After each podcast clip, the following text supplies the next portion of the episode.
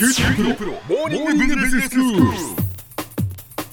今日の講師は九州大学ビジネススクールでファイナンシャルマネジメントがご専門の平松卓先生です。よろしくお願いします。よろしくお願いします。先生今日はどういうお話でしょうか？あのここ数年その日本企業、まああの業績が好調だということもあってですね、はい。あの増配、まああの配当金の増額に踏み切るところがまああの出てきてるんですけども。株主に対しての配当金ということでそうですね。ね。でそれでもあの国際比較で見た場合には日本企業の株主に対する配当金の支払いというのは、まあ利益の水準からするとまだ少ないということが言われてるんですね。で、まあそんなこともあって今回と次回の2回企業の配当について考えてみたいと思います。はいでここで問題にするのはあの配当成功という指標なんですけど、配当成功、はい。これ耳で聞くとでよくわからないかと思うんですが、まあ、配当は配当金の配当ですね、はい。そして成功というのはこれはあの、まあ、性別の性はい。に向かうと書いて配当成功と読むんですね。そうです、はい。でこれはその企業があの上げた利益のうちどれだけを配当金として株主に還元しているか、まあ、具体的には配当金支払い額を当期純利益の金額で割ったものなんですね。でしたがって、まあ、増配したとしてもですね、あの好業績で利益も増えていればですね、まあ、この比率は必ずしもまあ上昇するわけではないんです。そういうことなんですね。ええちょっと先生今よくわからないです。企業が上げた利益のうちのどれだけを配当金として株主に還元するかですよね。はい、増配するっていうのはあの1株当たりいくら配当金として支払いますという金額を増やすことなんですね。はいはいはいでしたがってそれを増やしたからといって、利益全体が増えていれば配当成功は必ずしも上がるとは限らないわけですね。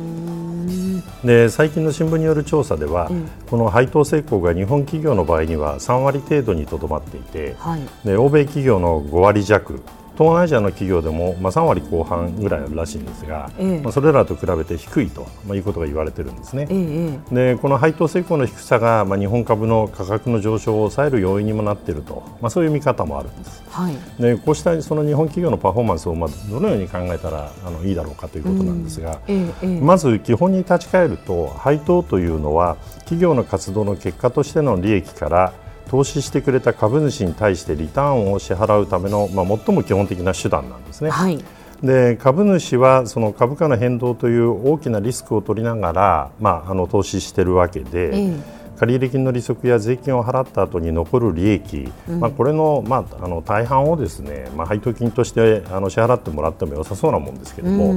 まあ、経営者にとってはそう簡単にあのいっぱい支払うわけにはいかないという理由があるんですね。お利益が出ていてもっていうことですか。はい、でそれはまず第一にですね、まあ、利益は内部に留保して、まあ、あの預金でもしておけば資金が必要になったときに、まあ、いつでも使えるわけですね。はいところが一旦その配当として支払ってしまうと、まあ、その後は借入金等の形で調達しないと、まあ、あのならないことになるわけですね。ええで万が一その必要な資金があの調達できない借り入れできないということになると、まあ、倒産ということにもなり得るわけです。で経営の安全弁としてできるだけ余裕資金を手元に残したいという、まあ、そういう気持ちが経営者にあるわけですね。はいもう一つは経営者と投資家の間にはその企業についての情報の非対称性が、まあ、あるとされてまして、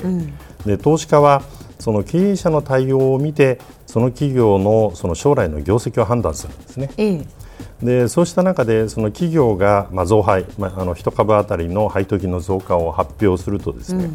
投資家は、まあ、経営者が先行きの業績に自信を持っているなというふうに受け止めて、ええ。まあ、それであの株価が上昇するんですけども、はい逆にその減配を発表減配というのは1株当たりの配当金の減額ですね。減らすっていうことですね。はい、これを発表すると株価は下落するんですね、でそのためその経営者は先行きの業績にこう自信がないと受け止められるその減配をしなきゃいけないような立場に追い込まれることをできるだけ避けようとして逆に増配に慎重になるんですね。ああ、その減らすっていうことを避けたいから、はい増やすということもしないということなんですね。そうなんですねでこうした経営者側の考え方に対して投資家、まあ、株主の側からも、まあ、配当は多ければいいってもんじゃないという理由があるんですね。ほでそもそもその株主が企業に投資をするのは経営者にその企業の経営を通して資金の運用を託しているわけであって、で利益が出たときに経営者がその資金を使ってさらにその企業を成長させて、まあ、企業価値の増大につなげてくれるなら、うん、今、配当金の形で還元を受けるよりもさらなる運用を行った後にですね受け取った方がまあいいことになるんですね。はい。で逆に経営者がそのただ倒産しないだけの安全面としてその資金を置いておくだけならば、うん、まあ、十分なリターンにつながるような運用が期待できないので、うん、他への投資に回すべくすぐに配当してほしいとそういうふうに考えるわけですね。そうですよね、ね、でまあ、あのこういうところから要求しているのがいわゆるアクティビストと言われる人たちなんですね。アクティビスト、うんうん、はい。まあ、物言う株主というですね。はいはいはい。で実はアメリカ企業の場合その上場企業を中心に配当金の形で還元する以上の金額を自社株式の購入という形で還元しているんですね、うん、で一方、日本企業による自社株購入というのはまだまだ少ないんですね。はいつまり株主に対するその還元全体として比較した場合には、うん、日本企業による還元とアメリカ企業による還元の差っていうのは冒頭お話しした配当成功の違い以上に大きいんですね。でしたがって日本企業はその配当をもっと増やすことが、まあ、実は可能なはずなんですね。ほうほうで日本企業の場合はその増配が発表されると決まったように株価が上昇しますけども、このことは投資家が企業の先行きの業績を楽観したと、まあ、そういうことでもあるわけですけども、まあ、同時に投資家も企業が配当を支払う余力を有しているつまり手元資金いっぱい持っていると、うん、まあ、そういうふうに判断していることを示しているわけですね。で株主にとってみればその経営者が資金を成長のための投資に積極的に生かしてくれることがベストででそうでなければ、まあ、あの配当などの形で還元をまあ望むべきところですけれども。うんまあ、投資家によるそうした要求が必ずしも強くないせいか日本では経営者が資金を安全面として手元に置く傾向がまだまだ強いわけですね。でこのことは当該企業の成長にもつながらないばかりかまあ、投資家の資金が他の成長を追求する企業の投資へも回らないと、まあ、そういう二重の意味で残念なことなわけですね。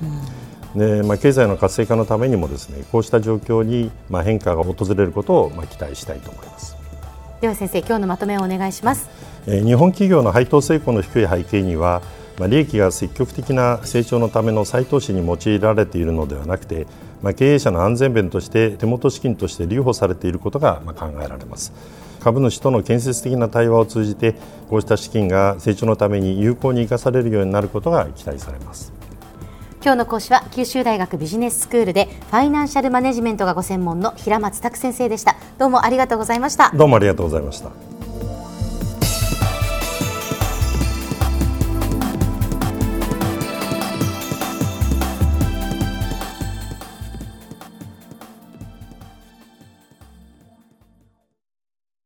QT PRO は通信ネットワーク、セキュリティ、クラウドなど QT ネットがお届けする ICT サービスです